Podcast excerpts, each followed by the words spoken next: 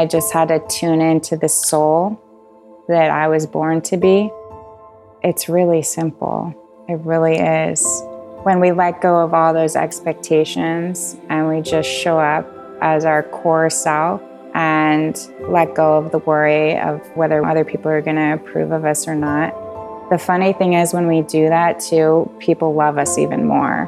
And we really start to attract the people, the places, and things that will help us get to that next level of making a difference in the world. It starts to actually feel easy. It doesn't have to be a push. Welcome to the Seven Hats Podcast. My name is Yuval Selik, and I've been on the entrepreneurial roller coaster for over 20 years. I've experienced it all throughout my journey the grind, burnout, failure, and ultimately, success. The turning point for me was realizing that building a successful company is meaningless if you neglect the other significant areas of your life. So today, I'm inviting you to join me on an adventure through those seven areas, what I call the seven hats. Every week, my guests and I will drop valuable insights and pearls of wisdom, helping, motivating, and inspiring you to get your seven hats in order and deliver real impact with meaning. So let's get going. Welcome, Seven Hatters. In this episode, we speak with Sara Delaney and dive deep into hats one, four, six, and seven the soul, the entrepreneur, the philanthropist, and the seeker as we take the hero's journey through the trials and tribulations of abuse, addiction, trauma, and the triumphant return to the ordinary world bearing the elixir of the three mountains. Sara is a global activist and a social entrepreneur with a genuine passion for changing the world for the better. She is a fellow CPG founder of an award winning beverage brand, a TEDx speaker, and has been partnering with the people of Rwanda sourcing premium grade Camellia sinensis tea from farmer owned cooperatives. Sara is a true survivor with an incredible story and spirit you don't want to miss. It is not by accident that Brian Biro said, in a world so often torn by the devastation and despair of separation, Sara Delaney ignites hope and the power of transformation through the two most powerful lights of change love and community. So if you're ready to put on your philanthropist hat and go where few have the guts to go, then let's welcome Sara to the Seven Hats. Sara, welcome to the Seven Hats. Hello, great to be here. Thanks for having me. Absolutely. You know, Sara, I'm so excited to speak with you today for two reasons. Number one, you're a fellow CPG entrepreneur. So there's a lot to talk about there. And number two, you actually fully embody the hat that I'm most in need of upping my game at. And that is hat number six, the philanthropist hat. Your journey is incredible. I have to say, and very inspirational. Uh, a true triumph and a vision of what is possible for us individuals. You know, I believe that despite the issues that we face here in the US, and we have many issues for sure, we still live in the best country in the world. You know, many of us are sheltered, I think, from the deep horrors behind our borders. Uh, but you had a front row seat that I'm sure provided a perspective that many never experience here in the States. But before we get to that period in your life, I know that the Seven Hatters want to learn who Sara is and what in your childhood led you to become such a, um, a beacon of light for so many. So, Sara, where were you born and how was your childhood like? Mm-hmm. Yeah, right now I'm actually sitting in Asheville, North Carolina. I'm I'm up, kind of perched up um, in my home office, looking out the most incredible window at the Blue Mountains wow. here, and it is just the most. I just started working up here, and it's just the most beautiful view, like behind you. So, it actually reminds me of home um, because I was born in the Green Mountains of Vermont so I've always been drawn to the mountains. It just feels safe to me. They feel nurturing. I even lived in the Rocky Mountains of Colorado, which is much different. Like the mountains there are, I would say, less nurturing, but like full of adventure and excitement and ruggedness. And Um, but I grew up in a small town in central Vermont and uh, maybe 1,200 people in my town. Mm. It's probably gotten smaller Wow. since I left. Maybe, maybe 1,199. um, yeah, so it was quite small. Um, school we went through eighth grade, and then we got um, transported to nearby high schools. We did go to high school. Okay, good. So there was to be there clear, was a school to be there. clear. Okay, good. um, but yeah, my eighth grade graduating class, I think, was 16 people. So everyone knew everyone. My mom remarried. Um, my parents got divorced when I was one. My mom remarried when I was maybe three ish. Um, and I have a sister um, from her and my stepfather. She was born when I was five. So it was just the two of us growing up. Mhm. Um, tons of cousins. My grandfather had a horse farm. So we grew up with like horses, and um, I was a competitive rider. Did ballet, Wow. was competitive in that, um, piano. I had a lot of great activities. Grew up skiing. I started Wow, skiing when I was probably three Yeah. of course. um, and skiing is still my my all time favorite sport. Yeah. It's just it's the thing that I do and feel totally free, Yep. just completely blissed out. It's and my son is 11 now, kind of skipping ahead, but he just got into it. So it's just been really fun to get back to that. But that's a snippet of my childhood. That that is awesome. So tell me a little bit about um, your parents. So your mom remarried because that's the only dad you knew at at that point. Uh, you were too young with your first. Um, how was that experience like? What did they expect of you? Was that an easy childhood, very loved, or was there some trauma um, and um, and some issues there growing up? Um, so my biological dad, just to be clear, I did know him. Okay, um, but I never lived with him. He was nearby, so I don't recall like my younger years all that well. Um, I do remember even after my parents got divorced, my my biological dad would come over so she could cut his hair. Um, they did not speak. I don't think they got along. He didn't get along with my stepfather, but she was the only one he would let cut his hair. so that's a little strange memory. Um, but yeah, I would see him maybe every couple of weeks for a couple of hours. I don't, you know, I have like, I have some good memories. I have some some gaps in my childhood where I don't remember anything really for a period of time. I know, you know, there's a long line of alcoholism and addiction in my family. from which side? Your mom, Um, your stepdad? Probably, probably all of the above. So you grew up watching them drink heavily. No, no. So my mom was a child of an alcoholic. Um, I never really saw her drink heavily, but she grew up as you know she was a child of alcoholic, so that has its own set of behaviors.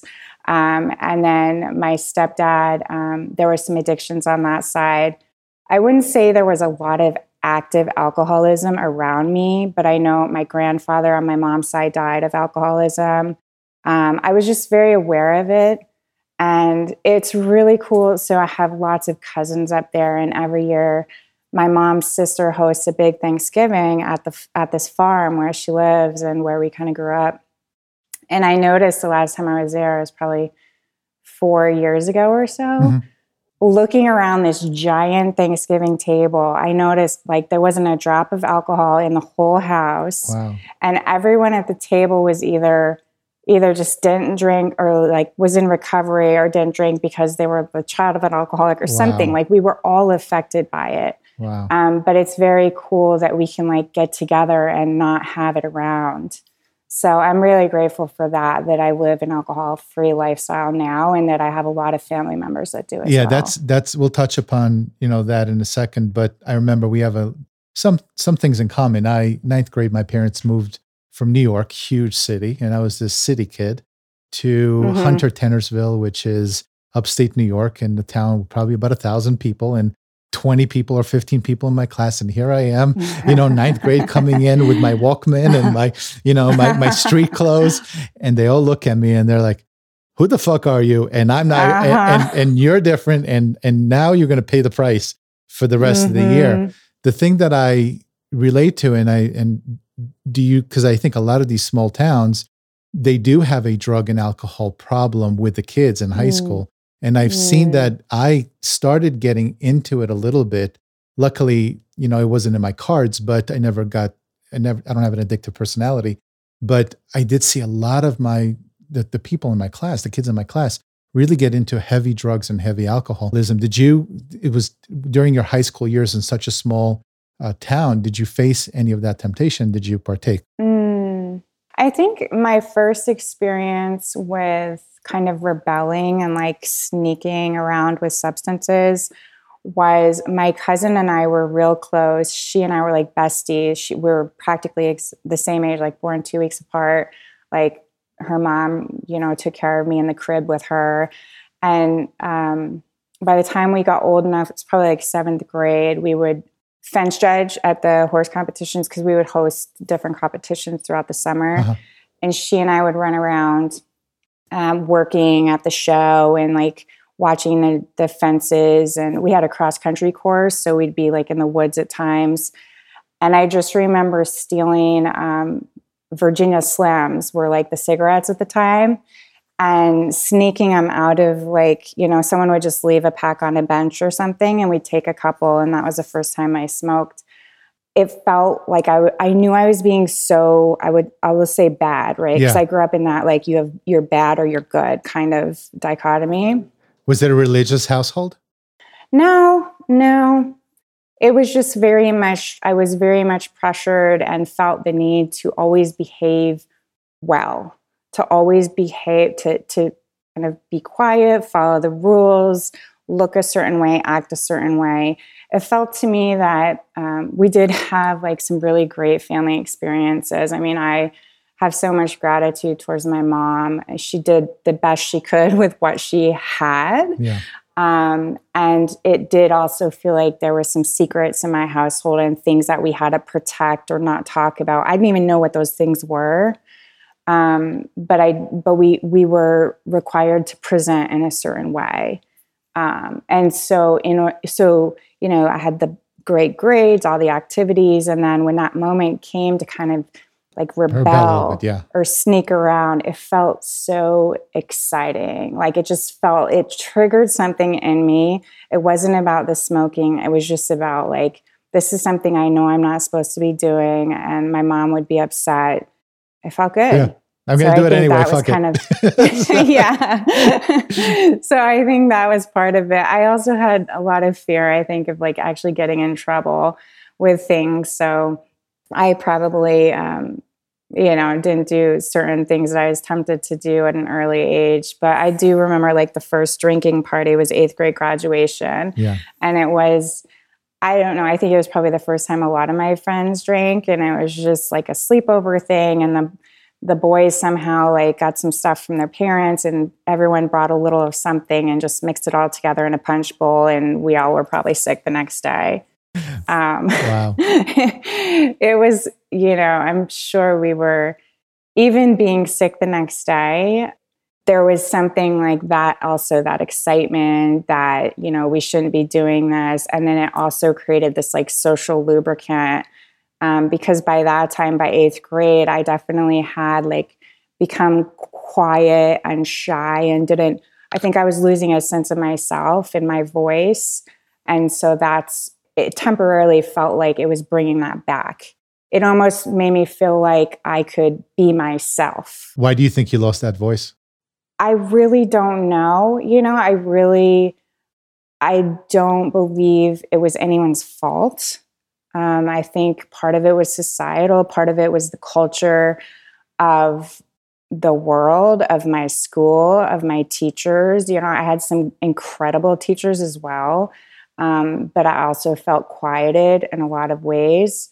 Um, there were expectations of me to look and be a certain way um, that didn't align with kind of more of a like adventurous, creative side of me that I think I really wanted to explore. And um, I don't know. I don't know exactly. I don't know if something happened. Um, I think part of it was moving to a new school in fifth grade and um, there was a lot of attention. That was the small school I moved to, yeah. like you talked about. There was like a lot of attention on yeah. me. And I think even to this day, I have mixed feelings about that. You know, I I want the attention, but I don't want it. Yeah. Um, if I'm not getting it, it's like, well, what's wrong? You know, I need, I should, I should be getting it. But um, if that makes sense. Yeah, no, I, it it totally does. I mean, I kind of relate as well because I I had an interesting childhood. I moved a lot. My dad is a violin maker, and he moved from Israel to uh, New York when I was nine, and then literally every two years we moved someplace else. So I never had you know a, a set of friends that I can rely on, and I had to really just start anew every every couple of years. And I think that when you're looking way back in childhood, and there are certain time periods where you just don't remember any part of it, who knows? I mean, you know, I've always wanted to do some hypnotherapy to figure out and be like, holy shit, what the hell happened? But, you know, may, yeah, maybe I'm even too scared of even going there. But I know. Yeah, it's like, I don't want to go there. But, but it does, but it does affect you. And I think that's, that's shutting down mm-hmm. and the experimenting and doing all that stuff, I think is, but it also builds character. And I think that's where we can go from there. You, you know, you didn't have this, you know, silver platter childhood where everything was rosy and unicorns, right? So what happened then high school so what did you want to do for for your life right was it it wasn't philanthropy right and cpg entrepreneur right? It wasn't something we're thinking at eight years. What did you want to do? What was your dream? I think this goes back to the attention thing. I knew that i i i felt this need to do something big. I felt this need to do something that would potentially make me a celebrity somehow famous. I had this idea of being famous but you're nodding. Well, you and I, like, literally, that was my my thing. I knew I was going to do something. But big. I was shy. Like, I wasn't an actress. Yeah. I tried that. I wasn't a singer. so I mean, funny. I can't. You don't want to hear. So it was, you know, I was a dancer. I was, um, I did some modeling in junior high. I thought about even being a firefighter. It was like a fleeting thought, just different you know, there's also like a heroism associated with that, right? And I was entrepreneurial. I mean, I re- I remember just kind of brainstorming things I could do, not so much to make money, but just to create mm-hmm. and kind of inspire and to help. I really liked coming up with ideas. And I also liked building community. Like when I was um, maybe third grade, second grade, I'm guessing, like we lived on this very remote dirt road. I wanted to do the whole lemonade stand or, you know, something people could buy on the side of the road, but we were so far from like a main road. So I set up shop at the bottom of our driveway. Probably my mom was like right around the corner watching. And I just, I collected gemstones and I had a table with gemstones and I would try to sell those but it was just so you know so few people actually drove by. So i do things like that. I had um, i started a birthday planning company i guess you would say um, in junior high to help um, parents create fun nice. actually fun birthday parties that their kids would really like. So i did that for a little bit and the typical like babysitting and and my my mom had a really good friend who um, her friend and her friend's husband bought this sugar uh, maple sugaring farm operation in vermont. Uh-huh. and they started a business making and bottling maple syrup. It was like organic incredible quality and they started taking it to the specialty food association show in new york city. So i would hear about that. My mom started working for them. And then in the summers i started working there and it was an assembly line. So it was just, you know, now that I think back, I guess that's my, you know, that was my first yeah. experience in CPG, but I never really thought about it like that. It was actually like living hell. I mean, I just stood on that assembly line, like tagging the bottles as they came down. It was misery to me. I mean, that kind of work was just not at all what I wanted to do. You know, oh, I did it because my mom made me, or maybe I made some money, but so I knew that wasn't the kind of work that I was going to end up doing that would be fulfilling. I guess full circle, I'm kind of back to that, aren't I? Well, we all are in one way or another. so, so now you go off to college. Uh, where's college? Um, I went to Simmons College in Boston. Uh-huh. It's an all women's school right next to Fenway Park. Okay. And what was your major? What did you study? I majored, my first major was psychology, and then I changed to management. I ended up graduating with a management degree and I minored in French. And I studied abroad in college as well. In France, um, correct? In France. Yeah, I actually went to France twice. Okay. So, um, difficult subject, but I'm going to bring it up anyway because I know a lot of people go through this. It's I watch your TED talk. Uh, you were very vulnerable on the TED talk. At one point, you spoke about uh, your time in France and uh, going out one night with uh, some friends of yours and then coming back. What happened that night? Yeah, so I was a junior. It was the second half of my junior year, and I was in Grenoble in the Alps. Beautiful, beautiful town, studying international business. Um, and I lived in a hotel. It was like a long term um, housing unit inside of a hotel. Um, and I had two roommates, both American women. And then some of our other students lived in the hotel. Um, so generally, there were people around. But one night, we went to uh, someone's house and they had a small house party. Um, and there was some drinking, there was dinner. Um, and I decided to leave. I was just really tired. I think it was around 11. It wasn't even that late.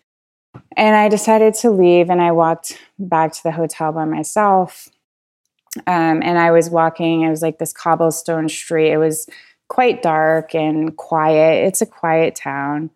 And I could tell someone was following me. Like I could just sense it or hear their footsteps. Um, and I had been drinking, but I wasn't, I don't think I was drunk. Like I wasn't blacked out. I remember all the details. Mm-hmm. Um, and by the time I got inside the building, he started chasing me inside the building up the stairs and I, I couldn't shut the door to my hotel room in time. And so he busted into the room and ended up raping me that night. And did you know that person or no? I until I don't think so, but I never saw their face. So we had blackout shades in the room um, and covered my face and held a knife to my throat. And um, I never actually saw his face. I know that he spoke French.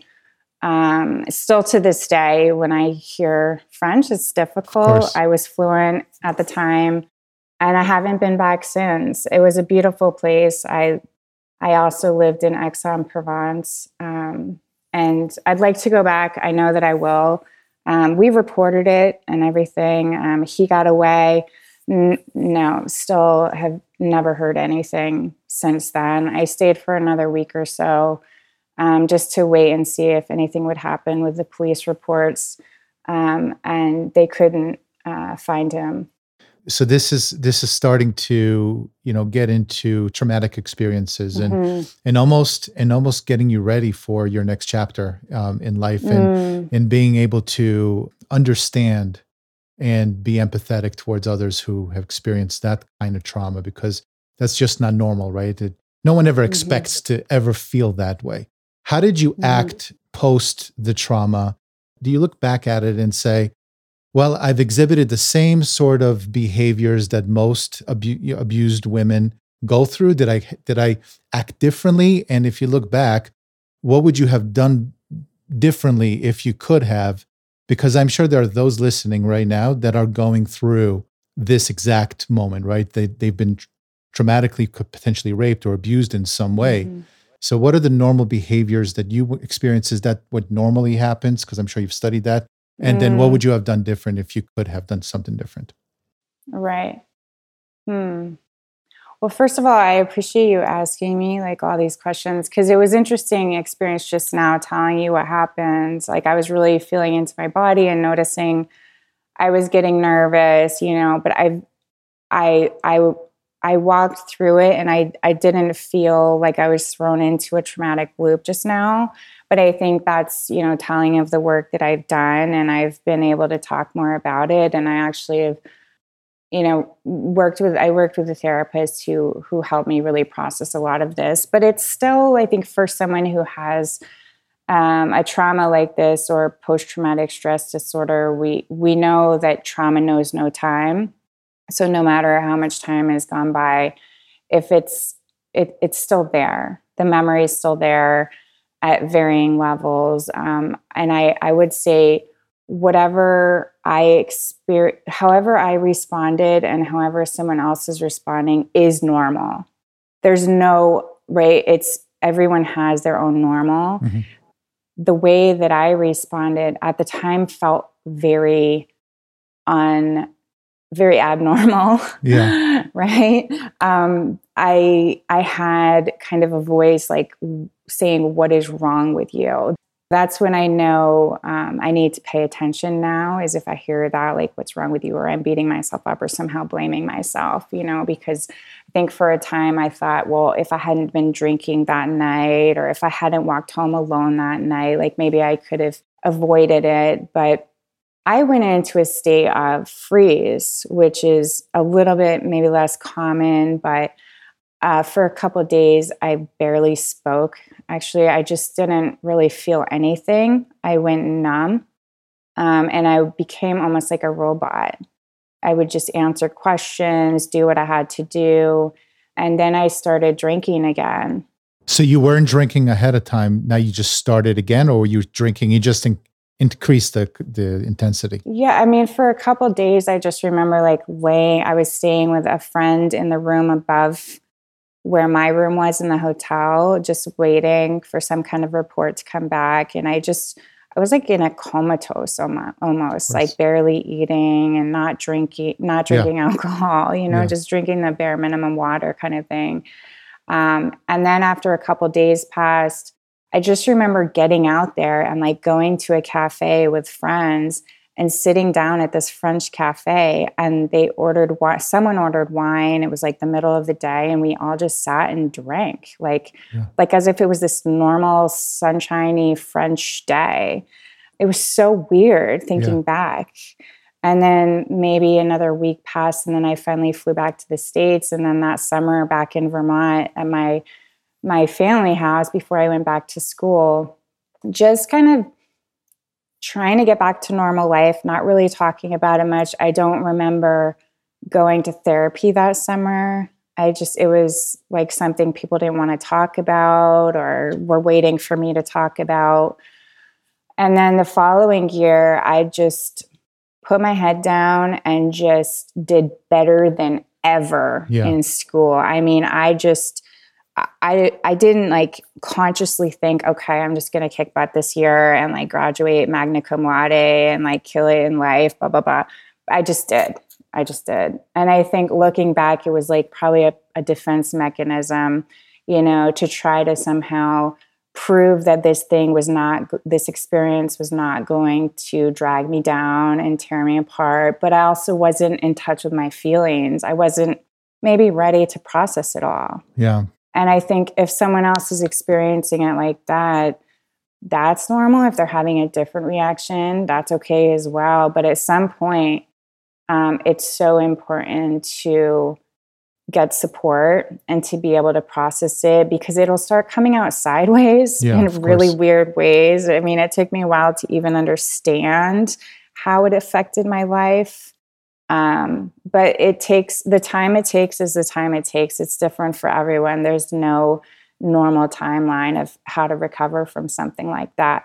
I do believe that as parents, it's our responsibility to do the trauma healing that we need to do before we bring more life into mm, this world though. That's really interesting by the way. I love that.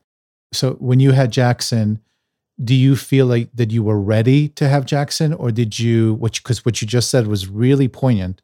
Or did, are you saying it because you made the mistake of not dealing with with it prior to giving birth to Jackson? No, I dealt I dealt with it. Yeah, it's not to say that it's gone, right? But I got sober. I got help, the resources I need, counseling, did some trauma healing work, and and also you know all of those things i did intentionally before moving overseas because i do think like we also need to be responsible for our energies. We need to be responsible for what we you know if we're going to move to another country we're also ambassadors really. yeah. And so i think we have to be healthy and grounded and respectful and ready to learn and ready to listen and be global servants. Yeah so let me. I, I definitely. I know you're in recovery, and I want to I want to get to that in a second and kind of understand what you've learned from that experience. But taking you back, so you came back from France, you finished your degree with honors, by the way, because uh, you said mm-hmm. you've done better than ever, you know, ever before prior. And you, on paper, on paper at least. So, and you landed this incredible job, right, with an investment bank. Everybody that goes through a finance degree or a business degree wants to be an investment banker for some reason. But no matter what the outside looked like to others, right, you didn't talk about the pain that you were dealing with, right, consciously and probably subconsciously. So there's a great song written by Smokey Robinson. I'm not going to sing it like you. I have no voice. Oh, called, called Tracks of My Tears that goes uh-huh. like this, right? People say that I'm the life of the party because I tell a joke or two. Although I might be laughing, loud and hearty, deep inside, I'm blue. So take a good look at my face. You'll see my smile looks out of place. If you look closer, it's easy to trace the tracks of my tears. Was that you at that time? Tell us about that period of your of your life. Hmm. I like that you brought that in. I have to listen to the song. Um, yeah, I, you know, today when I, it's not easy for me to even call on those tears, I would say when I see people crying or, you know, out of emotion, whether it's happy or sad, sometimes I'm almost jealous that they have access to that. Wow. Um, it's, yeah, because for me to really tap into my feelings is a challenge. Um, I'm getting better at it, but it's not easy. And I think, you know, there is that locked up pain inside that sometimes shows up in a different way. It might show up as anxiety or worry or some kind of fear, maybe, but actually tapping into like a sadness or like grief or I mean, I know there's just so many different emotions that um, there's like a feeling wheel which i keep meaning to buy and have in my house. I saw on the wall of a i think it was a child therapist and it was a feeling wheel and i'm like oh i need to get one of those. Because there were so many feelings i never really thought about. And i that's that's what got me when i watched that documentary about the women that i talked about in my ted talk the women in Rwanda that night when I was living in Salem, Massachusetts, and I just started sobbing. Now, you were still an alcoholic then, and then after watching it, you went to recovery, or were you already yeah, I recovery? was still drinking. No, I was still drinking. I was only probably 22, Got 22 it. at the time. Okay, yeah. so let's so let's give a brief history then, because yeah. I think we're getting into the shift in your life, right? So let's give the Seven Hatters a brief history of what happened in Rwanda in 1994.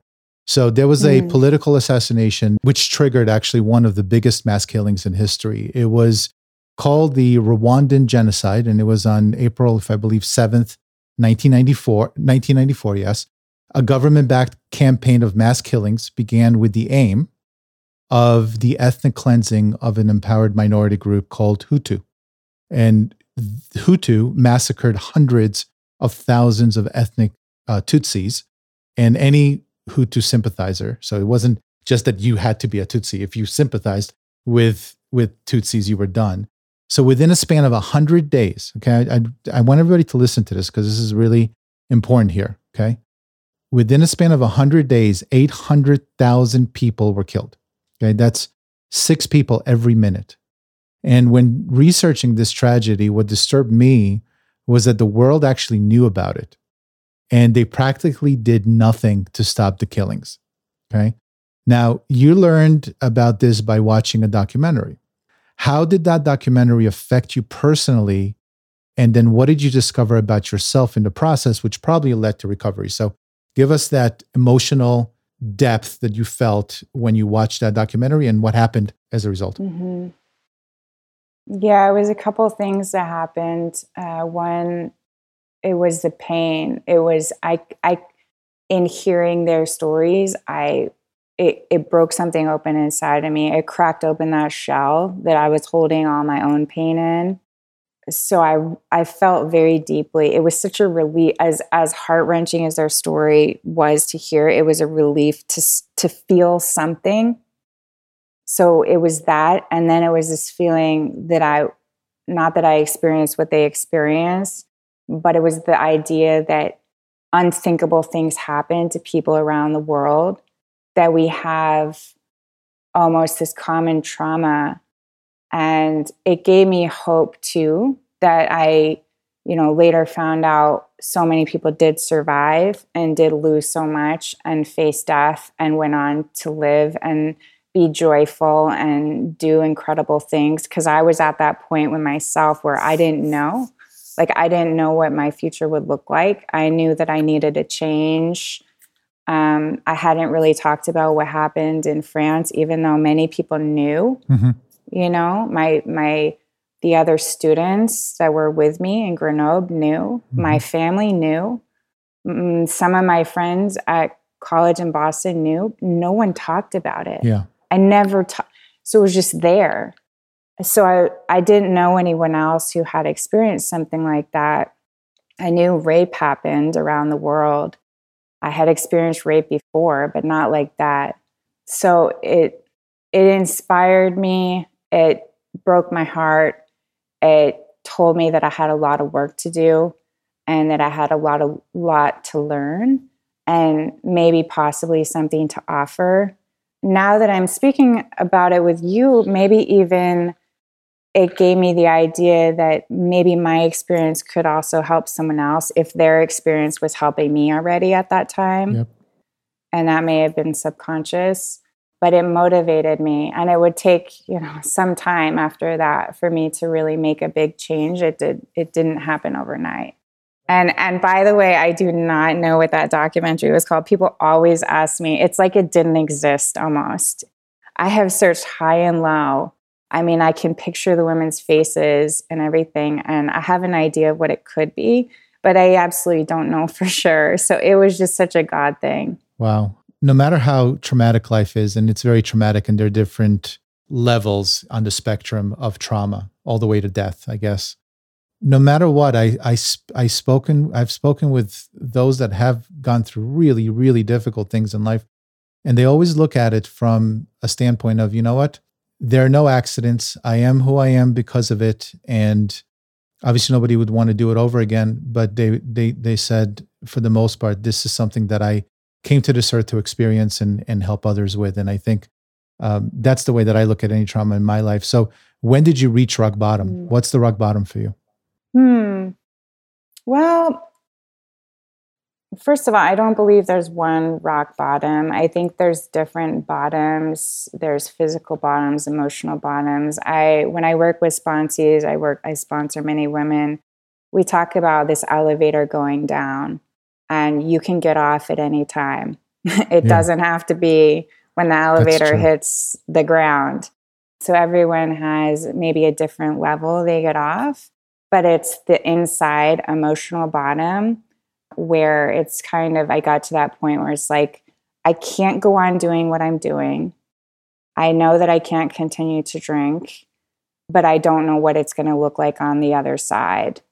And I was terrified, but I was less, I, I wanted to continue living. And I just, I knew that I wasn't going to be able to live the life that God had in store for me that I really deeply desired because there was still that hope I never felt like I wanted to end my life. Yeah. I never have been at that point. I have experienced depression, but I really think it was because of my drinking.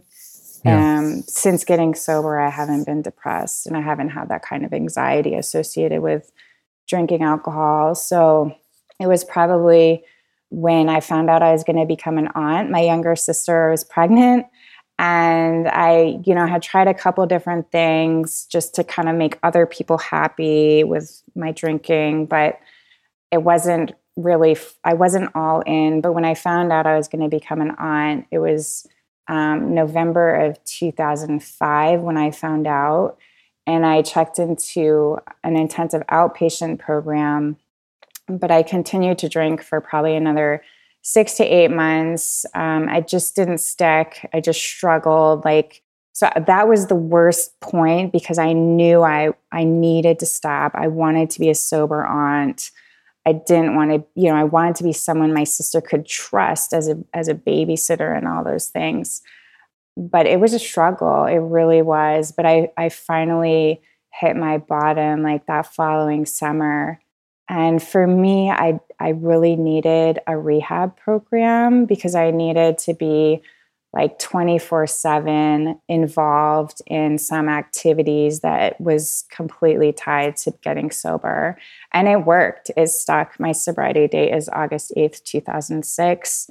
And my um, niece was born August 17th, 2006. Well, congratulations on that. I know how difficult sober life is, especially in this society. Um, I know many. again, fortunately, I've never had to deal with this experience in this lifetime. I had others, but uh, those that I do uh, know of, um, it's it's so tough to be sober. And congratulations for sticking with it for so long. So you took on the twelve step program, um, right, as the mechanism to stay sober.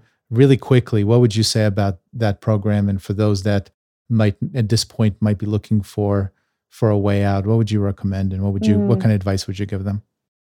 Yeah, um, my sober life is so much better than my drinking life. So I'm actually really grateful to be an alcoholic. I really, really am. I wouldn't change any of it. And I thought that was BS when I first like quit. I was like, you gotta, it's gotta be like a death sentence. Like I'm never gonna be social again. Yeah. Da da da. How am I gonna hang out? What am I gonna do? Yeah.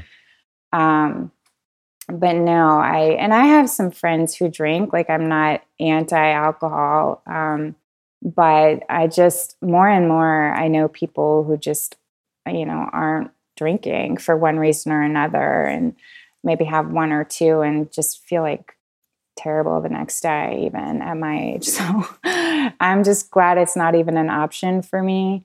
Um, it's really not that hard, but it it actually adds to my life so much because I have a daily program that contributes to how I show up as a business leader. It, it contributes to all of my skills in everyday life um, that I don't think I would have been forced to learn if I hadn't, if, you know, had to to stay sober. Like it's yeah. not a luxury for me to to learn those things. People talk about mental health these days and like self care. Like, those are just, to me, it's part of my life. I've been doing that because I have to.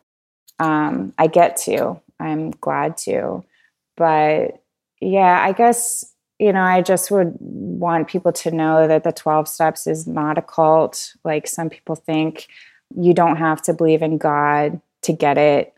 You know there's even a chapter in the big book called we agnostic. So it doesn't matter who you are where you come from what you believe it works. It really really does. I know maybe one or two people i've ever met who have stayed sober without it mm. i know some people who are dry but that's different than being sober yeah like the steps guide my everyday life and um, also taught me early on what service means because there is an idea um, that I learned from that program that you can't keep what you don't give away. Mm, and so when I first got sober, the whole thing was like, it was about service. Um, because if we're alone or if we are isolated or we're, you know, just focused on self will, then um, it's only going to get us so far and it's probably going to lead us back to a drink. Yeah, it's it's interesting because so many who watched that documentary went on with their lives and nothing happened, and they were just like, "Oh, great, that was a nice little documentary," and have a nice day. You, on the other hand, something bloomed inside of you, and you decided to uh, travel to Rwanda. So, when did you make that decision? How was it like when you arrived? Um, what did you spend your time doing? Give us a little bit of mm-hmm. that story.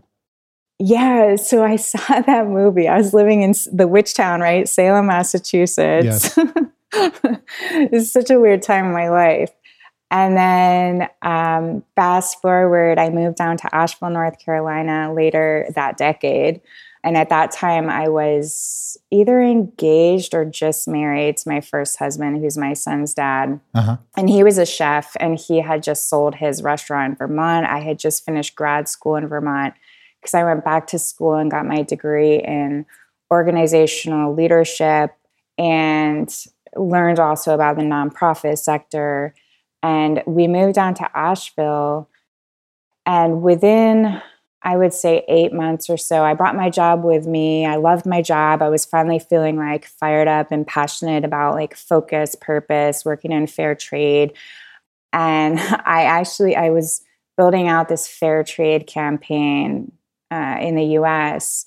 And I started corresponding with a coffee farmer in Rwanda by email.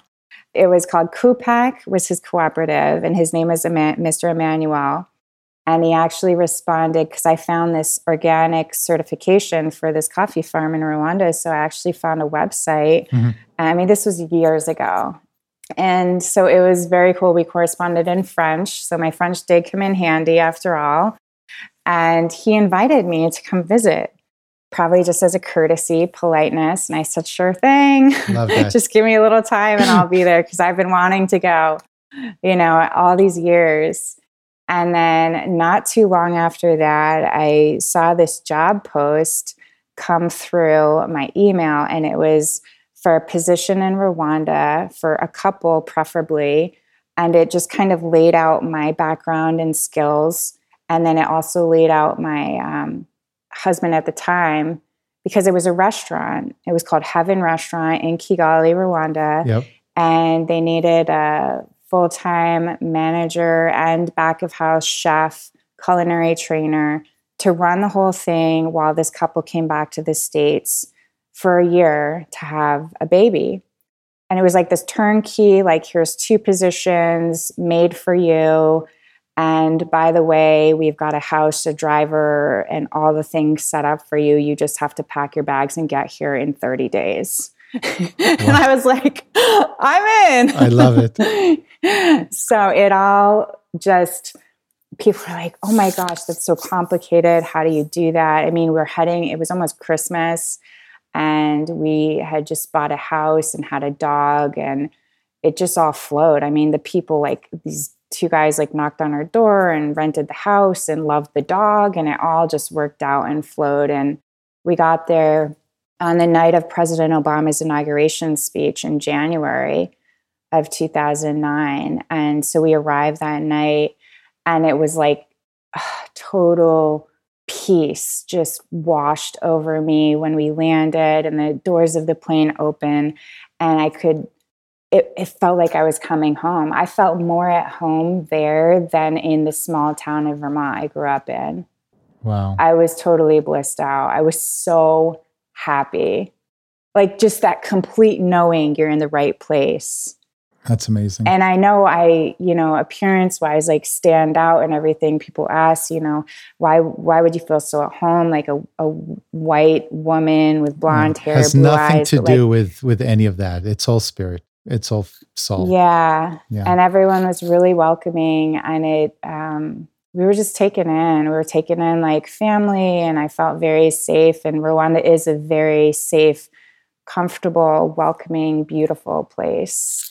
And I I know a lot of people are surprised to hear that, and it's become really important to me to let people know that because it's not. Um, it does have a history, you know, a very violent, tragic, sad history that many people think of when they hear Rwanda but there's so many other beautiful, amazing things and reasons to go. Wow, that's amazing. That story of being in the right place at the right time, just feeling it. You know, we we get so bombarded these days with black versus white, religion, you know, versus another religion, and, and it's all to separate us. And meanwhile, you know, your story is forget about the outside. I came to where I needed to be I felt good, they felt good, and it just worked, right? So, dealing with all of what you've dealt with, right? You've dealt with s- potential suicide addiction, sense of isolation. you know, your life, all big things, right? Your time in Rwanda was such an influence on your on your life. I could just imagine. I want to dig deeper because I know I, I've interviewed another uh, guest, Don Larson, who um, created another CPG brand. I don't know what it is with Africa and CPG brands and I need to taste those cashews. oh my god! I don't know if you've listened to the episode, but he tells incredible Great. stories, and so that's that's why I actually sought you out because it just resonated. But I want to dig deeper into your learnings. Right? You tell us about the community, the tribe aspect, compared to what we know of in the states. Right? Hillary Clinton famously stated that it takes a village so, what might you offer in terms of insight, right, into how we can help stop the cycle of these horrible mental and emotional diseases, right, that plagues our families uh, and us in the Western world? As difficult, and the reason why I say this because as difficult and as tragic as it is to bear for us humans, there are so many lessons to be learned. And the Rwandan people just went through everything you can possibly imagine. I mean, oh, the whole spectrum what did you learn from the Rwandan people who went through that tragedy in their lives? What can they teach us? I learned to really focus on what's most important, which is relationships. But I also learned that there was still a lot of trauma in Rwanda when I got there, and that's why you know I helped start the the program. Maybe we'll talk about yep. um, in partnership with women there but to take time too. I was speaking about this yesterday with a couple of friends. Just you get so I think you know the pandemic, at least in this country, like forced everyone to slow down. Maybe not everyone, but a lot of people ended up slowing down and really looking at the essentials and prioritizing. And a lot of people made big life changes. And I think that's that is a gift of slowing down. And time is just different there the idea of time, the idea of goal setting, the idea of achievement, those are very different differently perceived by the traditional culture. It's mm-hmm. we first, yeah. not I first. It's being of service to others in the community no matter what when someone's in need i mean there's a beautiful tradition of and i'm not sure if it, ha- it still happens today because it is becoming more modern and developed by western influence, but when someone's getting married or they're planning a wedding, which they go all out and it's like a three day affair, there is an older tradition where everyone in the village would contribute towards the cost of the wow. wedding. It was just assumed no matter what. And I love that. And so that I just I feel so relaxed when I'm there. Even though we've got businesses we're growing, we're building things there too. We've got timelines and everything. There's lots of logistical headaches you can imagine, but um, and things break all the time. You know, people get sick. It happens, but I just in general feel more relaxed and settled in my body. And I think it is just this constant reminder that all we have is today. Yep. All we really have is this moment, maybe not even the day.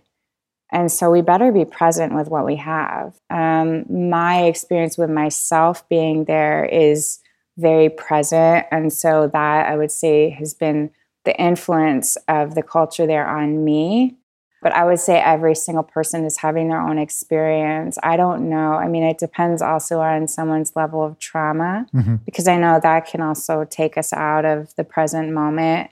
And there's triggers left and right. You know, that it's there's people living together again. Um, many people were let out of prison after the genocide, and they're back in everyday normal society. Yeah. Um, so that's been difficult. I know. And then there's the lasting, you know, the generational transfer of trauma with the new generation as well. Of course. Um, but I think sometimes when we get into that, it's more of like back to basics, you know, and we talk about that in recovery too. It's like keep it simple. Yeah. Um, back to basics. And during the pandemic, a lot of people were experiencing that for the first time, like yeah. just the essential living component. And I've experienced essential living in Rwanda and in recovery, especially early recovery. And it brings about so much appreciation and so much gratitude. We don't take anything for granted. And it's the most beautiful thing, you know, living there. Like there was this little market. One day I remember I discovered this cheese. Like it was this little corner market, and I'd walk home every day after work and I just popped in. Like there's no signage really, and just like popped in and I found this cheese, and it was very hard to find cheese there.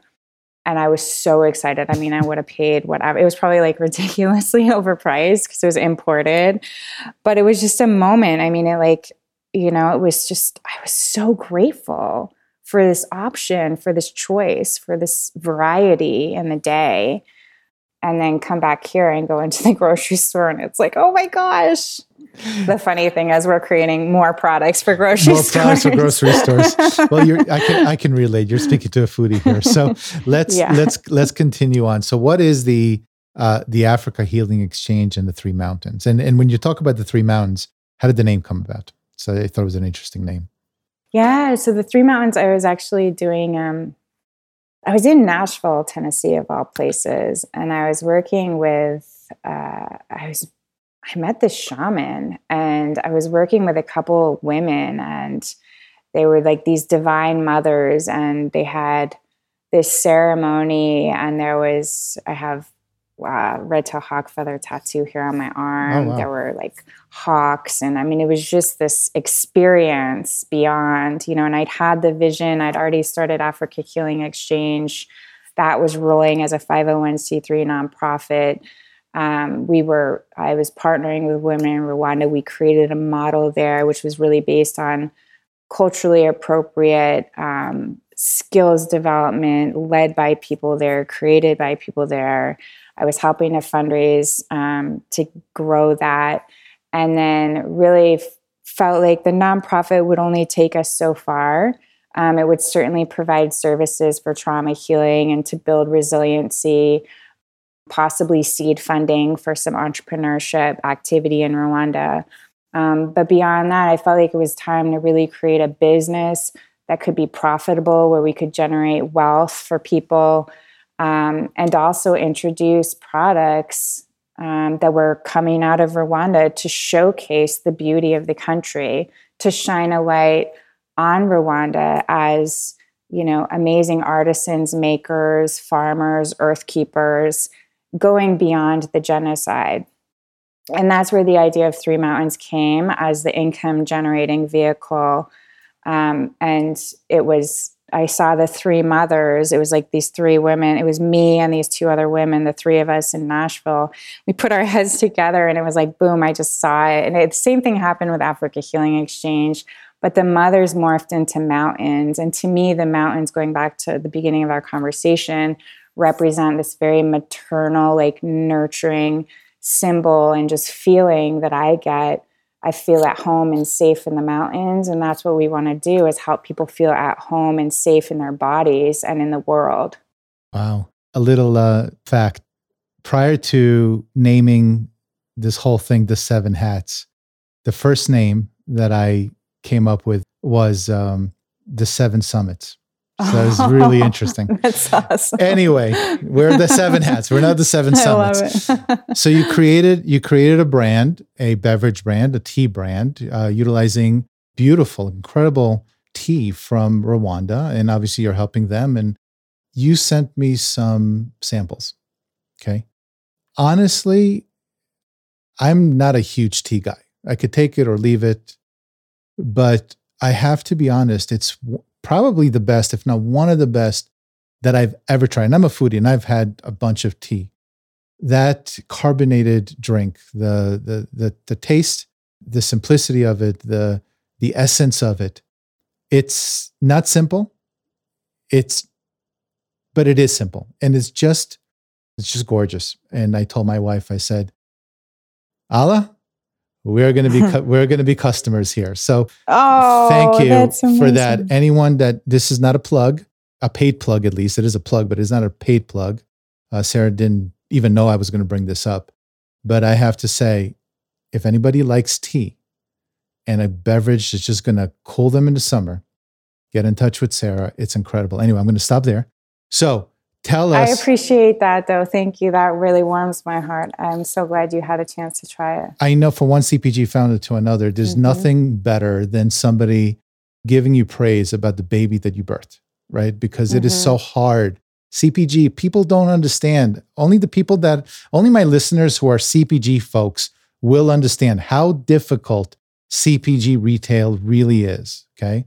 And when you get a little bit of praise after being punched in the face every day for the last number of years, that just helps you move forward. Right. So tell us about it's starting. True. Yeah, exactly. Right. Tell, it's true. That comment could just take me through the week, no matter what. No question. Right.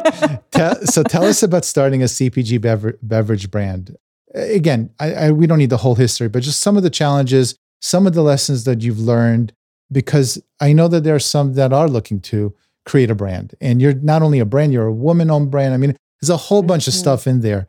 Give us a little bit of that background, that experience, and what it means to you to have a, a, a brand that actually can help contribute uh, to others. Yeah, it is so much fun. It really, there's nothing fun. like walking into a store and seeing your heart on yeah. the shelf. Or an end, or an end cap. Imagine an end cap. it's better on an end cap. It's better, it's better in the cooler. yes. When I see my drinks in a cooler, boy, am I happy. Yes, exactly. Um, yeah, it depends on the product, but yes, it is such a journey. And you're right. I mean, it's, I'm glad that I went into it a bit naive, probably, because, you know, that's why I think. Yeah it's important just to kind of try to figure things out as we go and bring in people as we need to. But I mean, I'm glad I didn't just go through a course or something or have people tell me right off the bat like what it would take because it's just been an incredible journey and it's been a very steep learning curve for me. I had no idea. I mean, just doing business with grocery stores is its own business, right? Of course. and then you yes. get into other channels, e commerce, food service, restaurants, breweries. It's all, each one is its own business unit.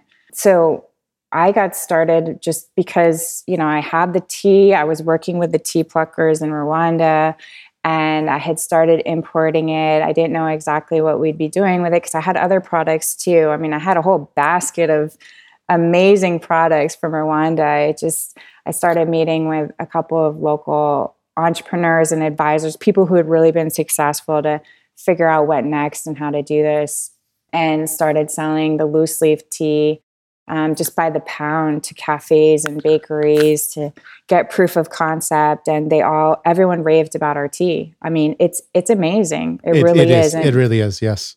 Our first um, customer for the loose leaf was Dobra, and they have a number of locations, and they're based in Prague. But it was the Dobra here in Asheville, and they taste tea from around the world. You know, they are tea connoisseurs, and they gave it the stamp of approval.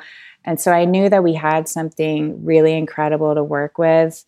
And then it took me a little time to develop the recipes for Sarilla, which is our ready to drink sparkling yes. beverage. That was really inspired by my sober journey, by the fact that I was surrounded by breweries and there was nothing for me to drink there. Not that I really hang out in breweries that much, but I do I do like to go out. I yes. mean, I do go out to restaurants and you know, I just got sick of seeing the cranberry juice club soda option. Don't drink soda really. Um, and so I went to the Craft Beverage Institute here, learned how to keg um, the director of that program is incredible and just took me under his wing and taught me some things. And I started hauling kegs around town in the back of my car with carbonated tea inside and started slugging the kegs into breweries and um, saying a prayer every time I went in, you know. and, you know, that obsession to drink was lifted years ago. So it's very, I'm really grateful and it's really amazing to be able to now walk into a brewery or a bar and just be there to do business, connect yeah. with the owner, the staff, and do my thing and make sure that we have Sarilla either on tap or in cans wherever alcohol is served. We have four flavors. I have four new flavors just waiting in the wings to come in when the time's right. Um, but you know what that's like, just introducing uh, line extensions, new packaging. Yeah. We just went through a rebrand. So, what you're looking at is actually the old brand. Um, the new ones will be coming out next month. Well, I'll be sure to look for them. And, you know, we can have a whole show on CPG, entrepreneurship, and what you went through. And we might do that because I think it's fascinating. Any broker, any distributor, any retailer that's listening, if you know what's good for you, this is an incredible, incredible tea, very different than everything else that I've tasted. And I can't recommend it more highly. So I'd like to close out my interviews with the following question Who did you have to stop being? And who did you need to become to manifest your current success? That's really easy. I had to stop trying to be the person that I thought other people wanted me to be. Mm. And I just had to tune into the soul that I was born to be. It's really simple. It really is. I love that. When we let go of all those expectations and we just show up as our core self and let go of the worry of, you know, whether we're going to, uh, you know, other people are going to approve of us or not the funny thing is when we do that too people love us even more uh, isn't that true and we really start to attract the people the places and things that will help us get to that next level of making a difference in the world. Wow. It starts to actually feel easy. It doesn't have to be a push. Yeah so many people can relate right? How many of us try to be someone we're not just to please others instead of pleasing ourselves right? So i had number one is so important self-love. Sara, where could the Seven Hatters find you? Uh, best place to find me right now is drinksarilla.com. And we're going to have a lot of ways to interact on that site coming soon. We've got some QR codes. We're making new videos and um, we're building out a TikTok channel, which is Sarilla Official. I'm pretty active on LinkedIn as well, Sara Delaney and Instagram as well. We have Drink Sarilla and Sara Delaney. So those are the best places. And I'm I'm pretty responsive. I'm usually the one to check, and I have an intern who's also amazing. That's awesome. And are you national? Are you uh, regional at this point? Um, at this point, we're North Atlantic, Southeast, including Florida, and um, national through Amazon. And we have some accounts in California as well. Got it. So, yeah. Sara, it was such a pleasure having you on the show. I so enjoyed our conversation. It means a lot to me and the Seven Hatters for you to be so vulnerable. And I'm sure that it helped some of those that are listening, some some listening, um, go through some trauma of their in, in, their life and maybe take that next step uh, to whatever whether it's recovery or um, a new opportunity and I think that's why we exist, right? We have our experience to help others have better experiences. Sara, thank you for joining me on the Seven Hats. I just want to add one quick thing. If there's any women, you know, who are, you know, looking to get sober and just not sure how, feel free to send me a message on any of those places and I can go to a virtual meeting with you or give you a schedule or something. I'm definitely happy to do that. And thank you so much for your time today. I've really enjoyed it. Oh, well, thank you so much for that offer. And I'm sure that those in need will come and take that offer. Appreciate you. Thank you. Appreciate you. Thank you for what you do. I hope you enjoyed my conversation with Sara. Let's end today with the segment of the show that I refer to as What Can We Hang Our Hat On? And here's my takeaway Traumatic experiences shape us as a species. After any trauma, be it from combat, sexual assault, abuse, or loss related to those that we love or our business, the brain and the body change. Every cell will record the memories and embed them into our conscious and subconscious mind. Survivors are unique, and their healing will be individual to them. As Sara said, there is no one size fits all regarding how you should feel or how long it should take to recover. And the bottom is also unique to the individual. Sara speaks to the elevator going down, and each of us will get off when we are ready. Not everyone needs to ride the elevator all the way down. But the true mark of success is getting help and working through the trauma as best as possible to come out the other side. That's what Sara did. And through the supportive therapy in the 12 step program, she created the life of her dreams. Was it easy? No. Is it easy? No. But we put one foot in front of the other and just get through to the next step. Eventually, we will come out the other side. And those experiences will shape how we show up for others in need. For Sara, her traumatic experience helped her empathize and understand the generational trauma felt by the Rwandan people. And that pain transitioned towards power. You know, they say that your mess becomes your message, and I agree. I want to thank Sara once again for joining me so that we can all benefit from her wisdom. And until next time, if you found this episode helpful, please hit that subscribe button and tell other entrepreneurs out there what value you receive from it so that we can all attract even more high quality people into our Seven Hats community. So for now, I bid you farewell and success on your journey. And until next time, my name is Yuval Selik, and I tip my hat to you.